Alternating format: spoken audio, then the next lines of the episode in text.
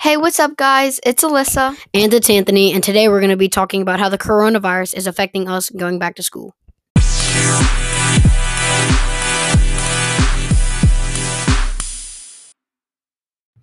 Okay, so I'm going back to school August 12th. It was originally going to be August 6th, but mine got pushed back. And uh, when are you going back to school? And I'm going back to school August 20th, and I'm not sure if it was always supposed to be that way, but So ours got pushed back a week because so teachers could prepare. And the thing is, we're only going to school two days a week, and the other days are going to be all online school, which is not epic. I'm staying in school from what it looks like. They've emailed us a bunch of details. They're taking a bunch of precautions, and uh, so we're staying in school from the looks of it now. So here's how mine works. Uh, so there's going to be like basically half the grades are going to be split up, right? So if you have a sibling that goes to that school or other uh, public schools in that area, then you go to school on Monday and Wednesday. But if you have siblings who go to that same school with you, then you go on Tuesday and Thursday. And if you just have siblings who go to schools not in that area, then or don't have siblings at all, then it's 50-50. So the majority of my friends are going Monday and Wednesday. So I'm hoping I could go Monday and Wednesday as well. For me, I'm staying in school, but if you are exposed to coronavirus or someone in your household has corona, then you have to be quarantined for 14 days, which means you have to go to online school and do your work, which we did that towards the end of this year, like because we didn't know what we were going to do, so we had to do online school. But I feel like if we continue to do that, then a bunch of people are going to fail and they don't pay attention because you don't really have to have that same mindset as you are in school. Yeah, so focusing on what my sister was saying, um, you could just you could just easily cheat the work by just looking it up at home. So I feel like the kids who are struggling now are just gonna have easy work, and then I feel like once we go back to school, it's just gonna be hard because they had that good setup for them at first, but really they should have just been at school the entire time. Which, and I really don't like this because at least go to school three three days a week face to face because. I mean, we need this interaction because it, everything is closed. There's nowhere to go, and I just feel like going to school is like one one safe place, and kids aren't really exposed to corona that much, or it's not as deadly or lethal to them, and they don't really suffer from it. So, unlike my brother, I go to an all private Catholic girls' school. Uh, and we have a bunch of technology and a bunch of money that we can like go towards online school and stuff so we can actually do our work and be prepared. But unlike a lot of other schools, which is a really big problem, is that there are a lot of public schools and they don't have the technology to be online all the time and a lot of their homes don't have Wi-Fi or something like that and that can be a really big problem in the school education area.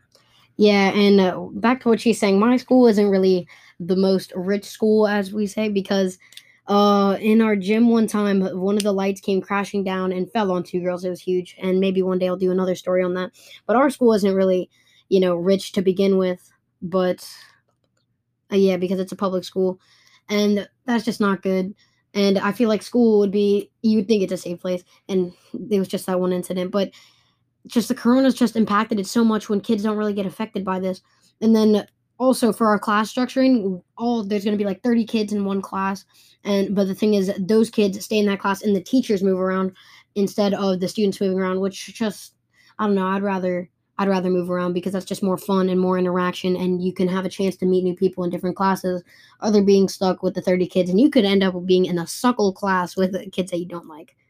I really like what I really like about my school is that we have pods, so it's four people in a group together and you can like talk during the class and when there's like a group activity you can interact with them but i'm pretty sure they sent an email out that they're not doing pods anymore and that they're doing it in rows which is very upsetting to me because i like talking to people that i know and making new friends and even if you're not supposed to be talking in class we still talk and it's still like really fun and it just makes me kind of sad because I won't get that interaction anymore. So, and also I feel like they're probably going to be cutting down on like the student interactions like group like what my sister was saying was like group projects.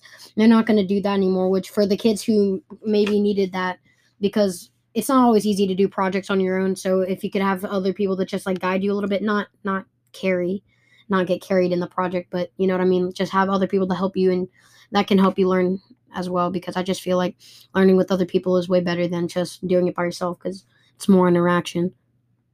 So, yeah, on that note, we're going to stop for a quick second and take a break. So, we have a little brother who's still in elementary school, but I think that um, a big problem with coronavirus during school is that the younger ages are what really need to be in school right now.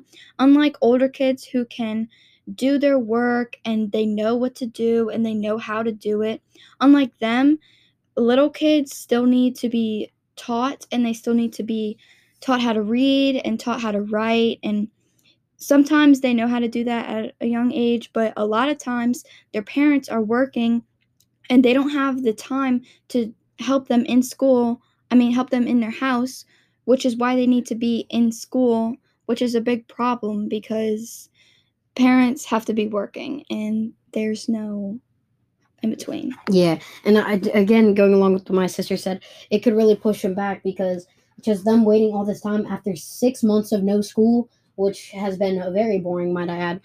It's just it's going to really set them back and it's not going to be good for them especially at the young age where they should start to be learning all that because that's when you really start to learn a lot. But this it's just going to set them back. I know i said that a lot but anyway.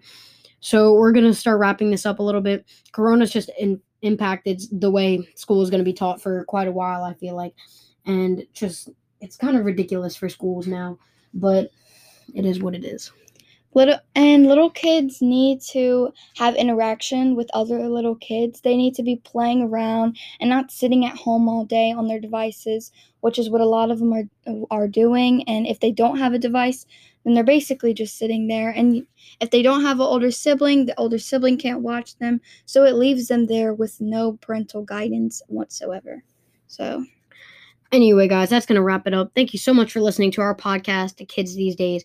And we're officially signing off. I'm Anthony. And I'm Alyssa. And thank you for listening.